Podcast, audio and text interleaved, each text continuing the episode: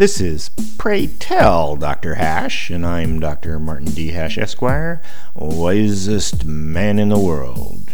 Because the competition just ain't that tough. And these are things I wish someone had told me. Today's topic NHS.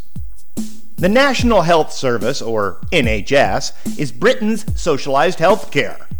The NHS serves 60% of Britain's population via general fund taxes, meaning there is no payroll tax. The buildings are not glass monuments to medicine, but instead plain and unobtrusive in the local neighborhood where patients can walk to them. Trucks with specialized equipment, like MRIs, come around to the clinics on scheduled days, so everything is available Everyone within the clinic's radius is assumed to be a patient, and annual patient contact is automated. All in all, the people who use it love it. My wife and I used the NHS for a year while I studied medicine in Newcastle, England, going to the local clinic several times, so I have a feel for what it's like. For example, I received a postcard telling me to come in for an annual checkup. I walked.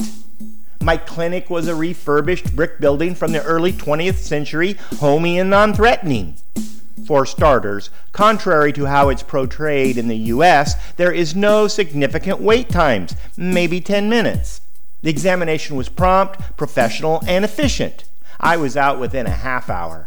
During my visits, I paid close attention to how things worked, what was right and what was wrong. My conclusion we need look no further for a model on how the U.S. should operate healthcare. The big question is are Americans too egotistical for low key, no fuss utilitarian healthcare?